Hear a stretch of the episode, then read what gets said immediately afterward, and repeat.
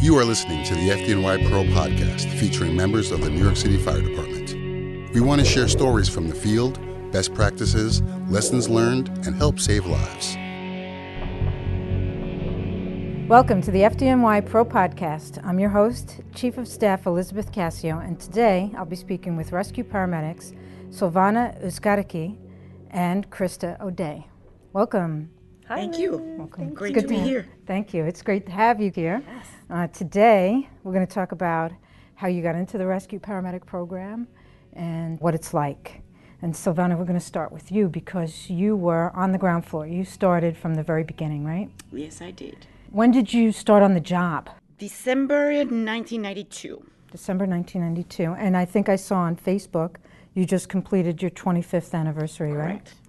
Happy anniversary. Thank you. So that means you also started on the job before the merger. Yes. And for our listeners who are unfamiliar with that whole scenario of the merger, if you go to fdmypro.org and subscribe to our magazine, you'll see we have in the anniversary issue a feature article that explains what the merger was about, how it came to be, because there's a whole history there that we won't even go into further than this today, other than to say that you were green and white, and that's what everybody hears us say, right? You wore the green and white uniform, then went into the blue uniform.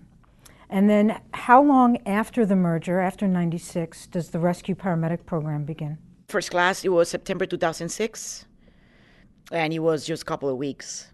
We have like a, some kind of a skeleton program, I would call it that, in 2004. If you were in a CIBRA unit, they offered you the job. I see. You had an interview with Dr. Gonzalez, and everybody got trained. Okay. There was no testing, no evaluations. You did the skill, yeah, it's fine, fine. You passed, you know it. For our listeners who don't know, the zebra units is a radio designation for the paramedics who have hazardous materials training, level A, right? Level A suits. And so now that level of hazmat training, those paramedics get transitioned into the early program that eventually becomes what's now the rescue paramedic program. Correct. It was a requirement to have this training in order for you to become rescue. And so eventually we transitioned into how we know the program to be today. Before we get to Krista's experience, your experience includes teaching now, right? Correct. Rescue paramedic? Yes. So, Krista, why don't you tell us what was involved in the screening process? Okay, well, it was definitely much different. I graduated in November of 2017. First, you had to sit for an exam, which is pretty much similar, I would say, to a REMAC exam on protocols, operations, GOP appendix, you know, BLS, ALS protocols. You have to have a certain grade. It has to You be. do. Yeah. Um, you could get an 80, but if you have a bad evaluation, that your Mm-hmm. Right. 80 and your bad evaluation, you're out. you're out, right? And also, you have to get recommendations from your captain, Correct. uh, the chief of your division. So once you get past that, then they'll call you and they say, "Okay, you made it past round one."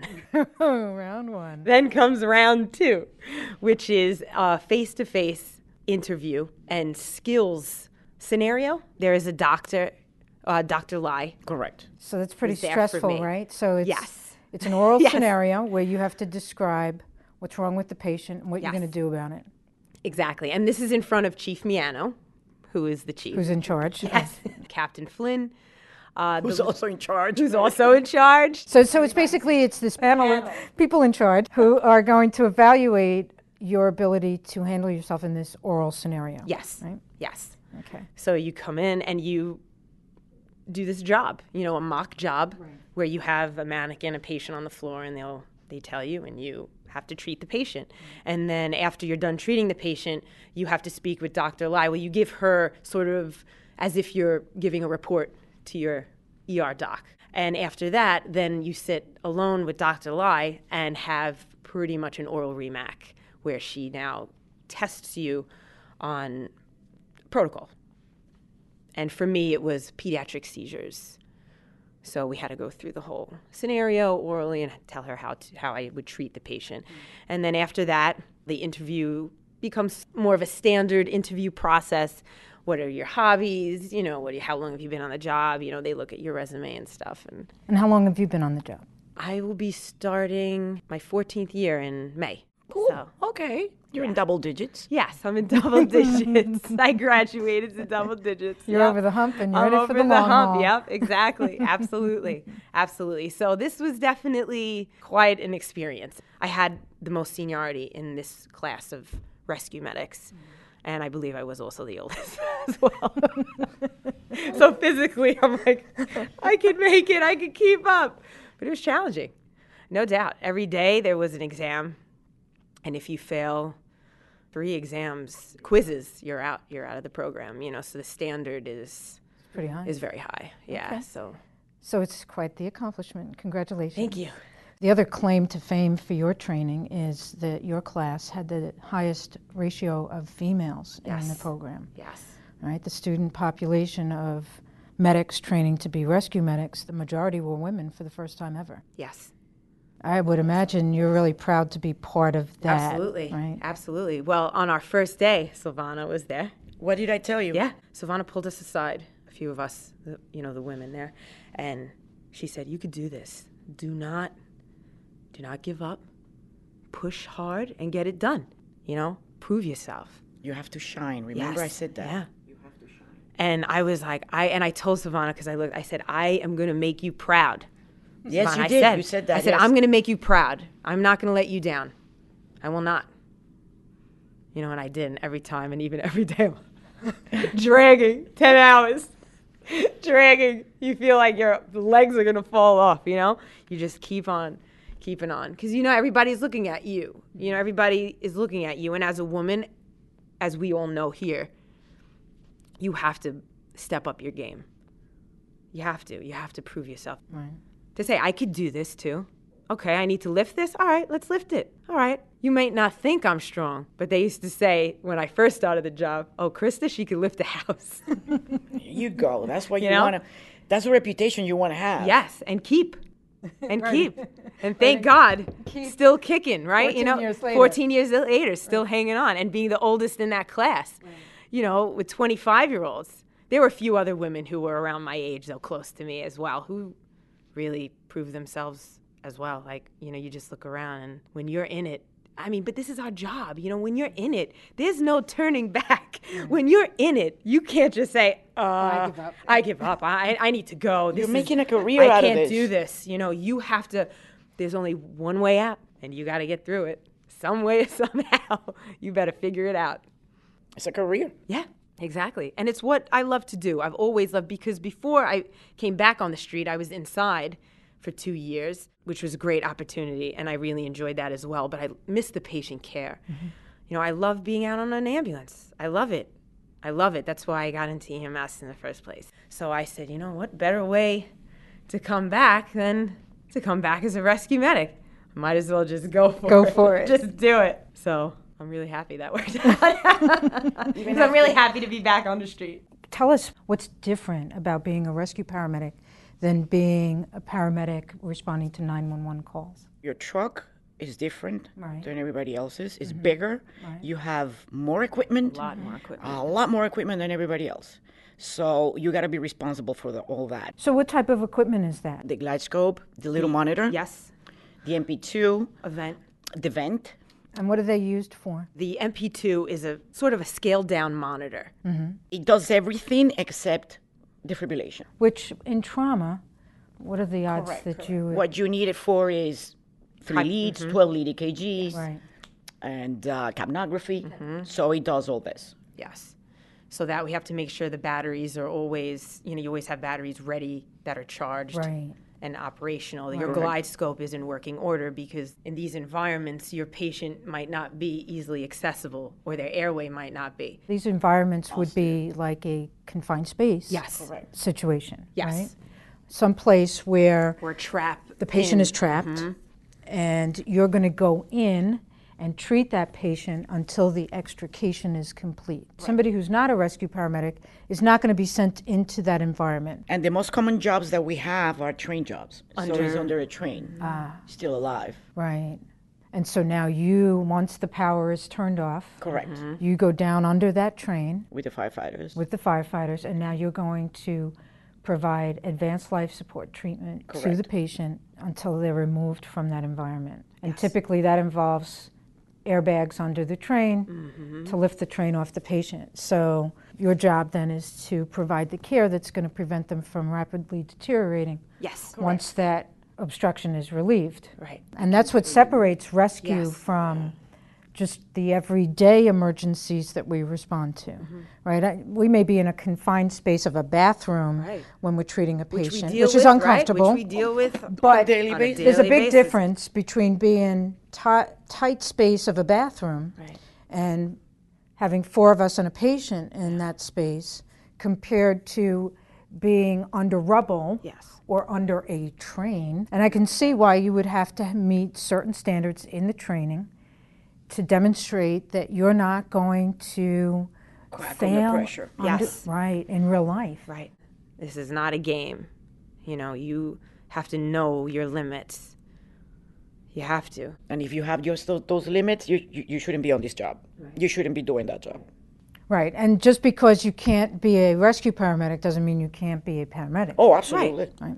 There's Absolutely. different types of pressure and it's different types of physical uh, requirements. Yes. I don't think there's anybody who ever went into a rescue program who was like, I got this. I have no fears. I can totally do everything and anything. I mean, God bless.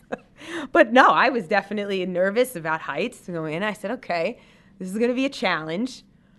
But you talk yourself through it. Just, you know, you make a decision to not freak out and you just get through. I could do this. All right. This is not so bad. And then the more you do it, the more you realize, okay. So I would say even if you have this these fears, don't let them dictate your decisions.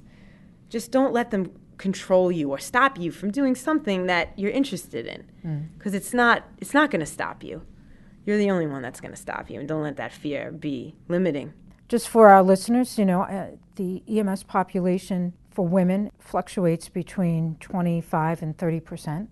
That's modern day EMS. When I started, I think it was about 10 percent. I was the only woman on my tour when I started. So I'm s- sure that your experience is similar, right? So when you started the job, there were probably a little bit fewer women than there are now. Yeah, we weren't many. What was your experience then as a woman compared to your experience now as a woman, particularly in the rescue? Physically, uh, I don't have to say anything because I have muscles. Well, you're a muscle builder. If I'm wearing gear, I get treated differently. Mm-hmm.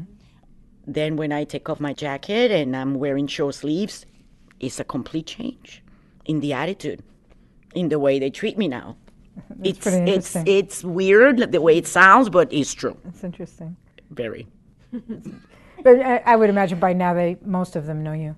That is true. That is true. I mean, uh, I teach and I've been training with these guys for a very long time too. So it's different now. Has that been your experience? I can't say that I've ever felt so enraged by, you know, somebody right, treating right, me right, in right. a certain way. It's never been like that. But you could tell. You feel it. You could feel it. Yeah. I feel like, but that it pretty much could be said about anybody. You know, you always have this sort of, you're always sizing somebody up. And waiting for somebody to prove. Yes. That can they I can really trust do it. Mm-hmm. you? Can I put my faith in you? It You know, happened do to you me. have my back? And It happened to me in a fire. I got a medal for this. I got a medal in 2016 for this fire. It was uh, a high rise fire in Queens. I was working with uh, Lieutenant Schultz at the time. He's Captain Schultz now. And uh, we were trapped in the elevator with a patient in cardiac arrest, two firefighters, Schultz and I. And uh, of course, I was wearing all my gear. We're doing CPR on this woman for a very long time. Now, one of the firefighters wants to go through the latch because they know we're trapped and there's no way the elevator is going anywhere. So he opens the latch and he grabs his pole and he looks at me up and down and he gives it to Schultz. So Schultz made a joke out of this for a very long time. That's when I said, wait a minute, wait a minute, wait a minute. And I grabbed the pole from him and I said, what do you need? Do you want me to do this? I'll do this all day long. Right. He was like, Were your arms bigger than his? Yeah. probably. he wasn't even a big guy. But uh, then I showed him. and then he apologized later when we got out of the elevator. Yeah. you shut them up real good. and Joel said something to him too. I said, You don't know who you're talking to. Yeah. This girl is strong as hell. yep. Right. I think as time goes by, obviously that hasn't happened to you since then. I- Listen, I've had these experiences too, and they certainly are lesser as the years go by. True. Certainly, our own EMS partners Yes. are the first to step up and defend us. Right, our male partners, because they know what we can do, right? Because we're working side by side. In my early days, you know, I had experiences even with some EMS members who uh, you had to prove yourself differently, you know? Yeah. Everybody has to prove themselves when they're brand new in a position, right? Doesn't matter gender. And it doesn't matter the job, I agree. Mm-hmm. right? Everybody has to prove themselves. There's an expectation of you need to to show me you can do it. I'm personally, I don't want to say satisfied, but I'm, I'm certainly at ease with the fact that it does get better as Mm-hmm. time goes by. And there is a difference for me when I started compared to now. And to me, that's progress. Absolutely. It is. And I think that I would always say to people that we are a microcosm of society. And, and I find for myself, I have more interactions with society outside of the job, outside of the first responder world, who is more concerned about me, my gender than the people within the job. You have patients who look at you and say, "Huh, You're going to carry me? Let me help. Somebody let me son. help right a bystander right who could probably get us hurt because they Oh my don't gosh, know absolutely. what they're doing they mean well They do. but if you don't have the training a lot of that lifting is about technique it's not about brute strength so what keeps you going what keeps you saying this is what i want to do This is me. This is me in the gym. This is me at home. This is me at work. I'm the same person. I do everything in my house. I can carry anything anywhere in the gym, in my house, at work. So it's the same person. I'm not trying to prove myself because I know I am strong and I am better than a lot of people. And when it comes to, you know, lifting and, you know, proper technique and, you know, doing doing I actually am stronger than some of my partners Absolutely. oh, i'm sure male partners. I, I don't doubt that And I prove it every day. But that's me. That's just the way I am in the gym, at home, and at work. Yeah. I was actually just going to say that too. Sylvan, I think it's who you are as a person. Correct. And you You know, just that bring it with keeps- you wherever yes, you go. just you say, I could do that.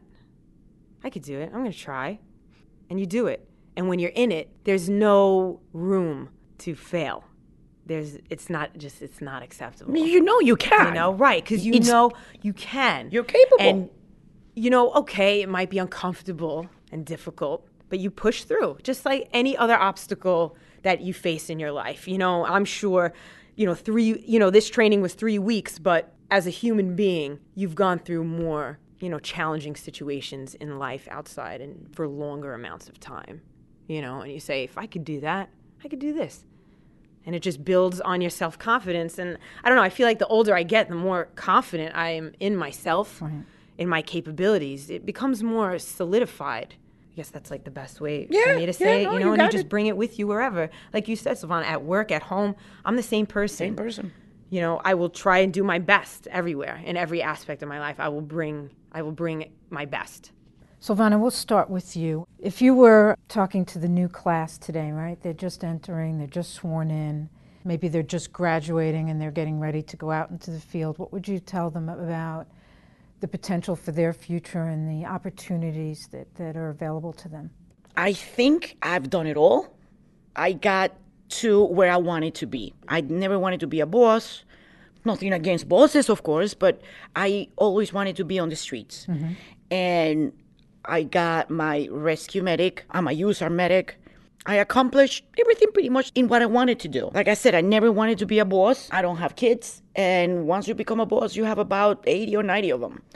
I didn't want that. Totally agree with that.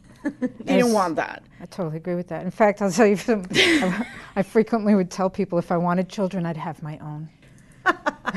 It's funny because I don't have kids for a reason. So you would t- in- tell people that there's another path. Even after 25 years, I still like my job. Yeah.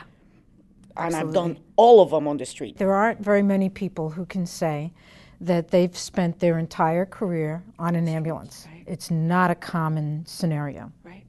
And love to do it too. and still love it. And still treat everybody with respect, do your job correctly, know your protocols, know your job. Your job is to save lives. Yep. That's that's awesome. Right? Right. Mm-hmm. How many people can say that? And to this date, I still, yeah, after my 25 years on the streets, I still haven't seen it all. Absolutely. Agreed. Agreed. And the more time you have, the more you realize. And then that. when you see something new, you're like, oh my God, right. it took me all these years to see this.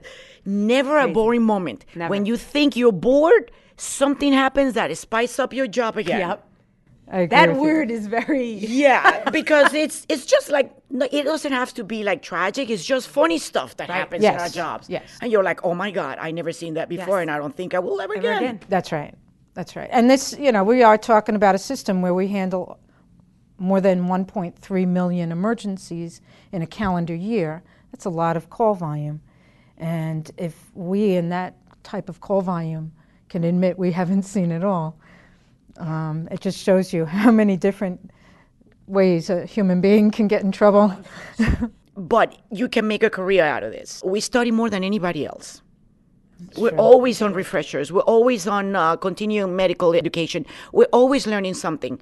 My satisfaction is that I did what I wanted. rescue medic, user medic. I got deployed for the first time. I was in the 2017 calendar.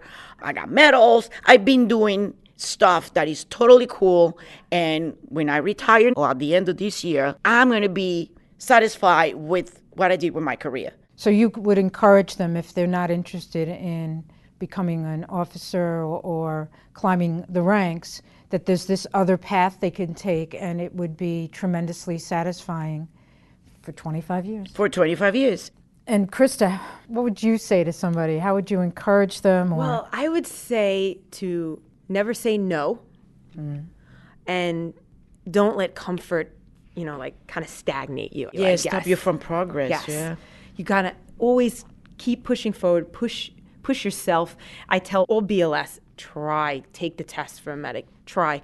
If you don't take every opportunity that's offered to you, you don't want to turn around and say, oh, 10 years later, I should have done that. I wish I would have done that. there are personal choices then about if I go in this direction and I have to make these additional sacrifices, will the people at home be able to handle that, right? Which probably is a good reason to encourage the younger women, right? Before they take on these roles of being a wife, of being a mother. Before you take on those roles, you should consider expanding your responsibilities in your career because it won't be as much of a trade off or sacrifice. I enjoy everything that I've done. I am very satisfied with my career and the way I'm living. And I'm looking forward to retirement. Absolutely. You want to share with us what's next? I just want to work probably with animals. Yeah. Um, That's awesome. yeah, maybe become a tourist guide. Oh, that's interesting for New York, in New York City. Yes. Oh. I speak three languages. Very cool. They really? look for that. So you need a certification for that. So I got to go back to school. Always growing, right? Always, always studying. You got to study. You need certification for that. But I think that's that's what I want to do. It's part time. It's fun. awesome. Yeah. And um, and yeah, I'm looking forward to that. That's great. Someone. yeah. Thank you. I Come take one plans. of your tours. Absolutely. Ladies, I want to thank you for joining us today. Thank you. For Thank having you us. for It was a having us. pleasure. Thanks for sharing your insight about becoming a rescue paramedic. Hopefully, we'll get more women hearing this podcast to apply and uh, train. Definitely. Yes. Absolutely. You can do it. Yes. Thanks for listening to the FDNY Pro Podcast. I'm Chief of Staff Elizabeth Cassio. For more training and information from our department's subject matter experts, go to fdnypro.org. FDNY Pro is online at FDNYPro.org. Subscribe today and get inside access to the FDNY. Learn more about our publications, professional conferences, and other tools for first responders. Train with New York's bravest.